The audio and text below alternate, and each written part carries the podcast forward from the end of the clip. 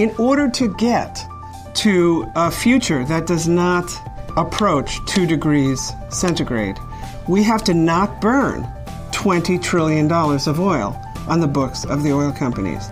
That is one hell of a difficult thing to do. But we have to do it.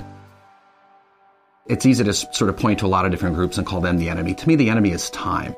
The sooner we act and the more that we do, the bolder we are, the better off we're going to be. If we don't step in now and start to engage our communities around climate change, then we're not going to be able to make the big steps that we need to make in order to turn this thing around. There are many, many creative ways that people can use their voices and speak out about what we understand with confidence, what's uncertain, what likely outcomes are for our climate system, and everything we hold dear if we do nothing about this problem. Now more than ever, having a respected civic discourse on the challenging issues of our time is incredibly important. Fate still lies within our own hands, and Climate One is about saying, no, we have control over our destiny.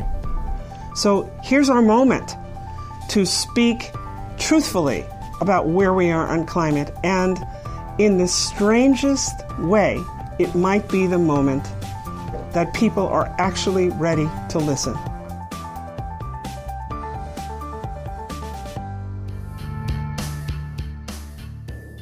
That's several people speaking before a Climate One webinar featuring climate scientist and ocean expert Dr. Stefan Rahmstorf, who has won the 2022 Stephen H. Schneider Award for Outstanding Climate Science Communication. And yes, I am Robert McLean, your host of Climate Conversations, and this is the latest episode. Climate Conversations is assembled here in Shepparton, in northern Victoria, Australia, on the lands of the Yorta Yorta people.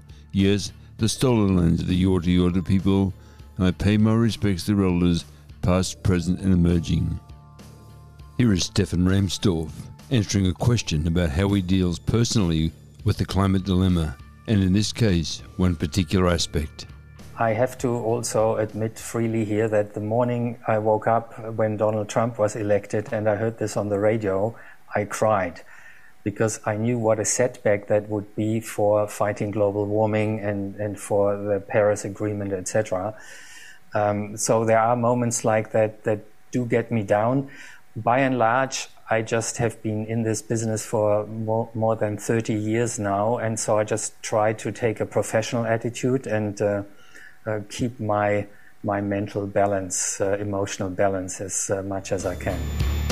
You'll find a link to the uh, Climate One webinar featuring Stefan Rahmstorf and Greg Dalton in the show notes. And here's a fact from Climate One. It might surprise you to know that our biggest fossil fuel use is in our homes, within the walls of our homes. This is Climate One. I'm Ariana Brocious. Until recently, many of us may not have realized that one of our biggest fossil fuel uses happens inside our homes. Every minute of every day, 365 days a year, there is a new gas customer added to the gas distribution system. From a climate perspective, that is known as losing. But there are better options available to decarbonize our homes and buildings. We are not in the business of preserving our way of life. We are in the business, those of us in the climate, the business of, of changing the way we live. Next, we hear from the Australian Prime Minister, Anthony Albanese, speaking on an ABC News story what the federal government's coal price cap means for power bills, generators, and Queensland's royalties. And you'll find a link to that story in the show notes. Here is a snippet from what the PM had to say. This is about bringing energy transmission into the 21st century. So it's about making sure that transmission is brought up to date, but it's also about increasing capacity of the networks. And together, uh, this plan that was agreed to by energy ministers yesterday, and which uh, there'll be more announcements about our Rewiring the Nation program on top of the announcements that we've made up to today, uh, will take us forward. And now we hear from EcoWatch, world's first solar city car coming to US for $6,250. The story says a cheap solar powered car, roughly the size of a golf cart, is coming to the US. The US launch of the Squad Solar Electric City car will take place early next year at the influential CES Tech Industry event in Las Vegas, Electrek reported on Tuesday. We are seeing tremendous interest from the USA, especially for markets such as sharing platforms, gated communities, campuses, seaside resorts, tourism, company terrains, hotels and resorts, amusement parks, and inner city services, Squad Mobility, co founder Robert Hovers said in a statement reported by Electrek. And here you'll find the link for Foundation for Climate Restoration.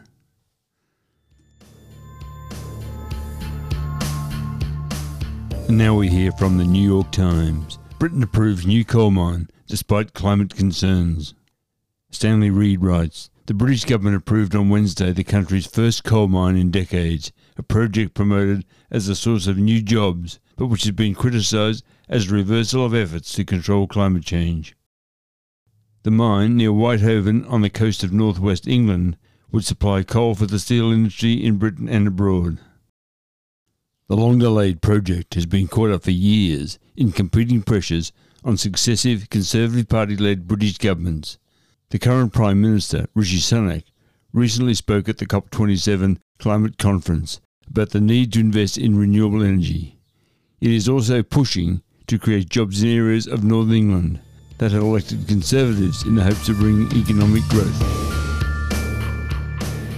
Again from the New York Times, you'll hear India chases clean energy, but the economic goals put coal first. In the shadow of a retired coal fired power plant in India's capital, Meena Devi tries to make her family home. Four brick walls with a tin roof, a safe place to breathe. Though the smokestack at the plant went dormant years ago under a court order, there is no shortage of hazards in her air, ranging from vehicle exhaust to construction dust to ash from crop stubble burning in adjacent states. Emissions from a dozen coal-fired power plants still operating around New Delhi region feed a toxic smoke that hangs over the city each winter, imperiling people of all backgrounds. Sometimes it is Mrs. deviating to the smoke with wood fires she burns when her husband, a house painter, has no work, and the family has no cash to refill the cooking gas cylinder. We are still at the New York Times, and the story headlined Workers at EV battery plant in Ohio vote to unionize. The story begins. In an early test of President Biden's promise that the transition to electric vehicles will create high paying union jobs, employees at a battery plant in eastern Ohio have voted to join the United Automobile Workers Union. The outcome appears to create the first formal union at a major U.S. electric car, truck, or battery cell manufacturing plant not owned entirely by one of the three big automakers. The factory, known as Ultium Cells, is a joint venture of General Motors and the South Korean manufacturer LG Energy Solution. And from the conversation we hear in a piece written by the senior lecturer in climate science, Andrew King, at the University of Melbourne. The story is headlined Extreme Heat in the Midst of the Big Wet for Northern Australia. What's going on with the weather? After a wet and unusually cool spring for much of Australia, the start of meteorological summer is bringing a heat wave to the north of the continent. Even in our La Nina summer, we can expect spells of heat, and it's important to heed health warnings and take the hot weather seriously. Heat is building across northern Australia, and the area may see temperatures over 40 degrees Celsius for the next few days. Some parts will experience temperatures more than 5 degrees Celsius above average. These are quite big departures for tropical regions, which normally experience less variable temperatures than places such as Melbourne or Adelaide. Yes, we've reached the end of this episode of Climate Conversations. Thanks so much for your company. And until we talk again, please take care, stay safe, and please be kind, for everyone you meet is fighting a great battle. And if you enjoyed this episode, please feel free to share it with your friends. As I said earlier, Please take care, stay safe,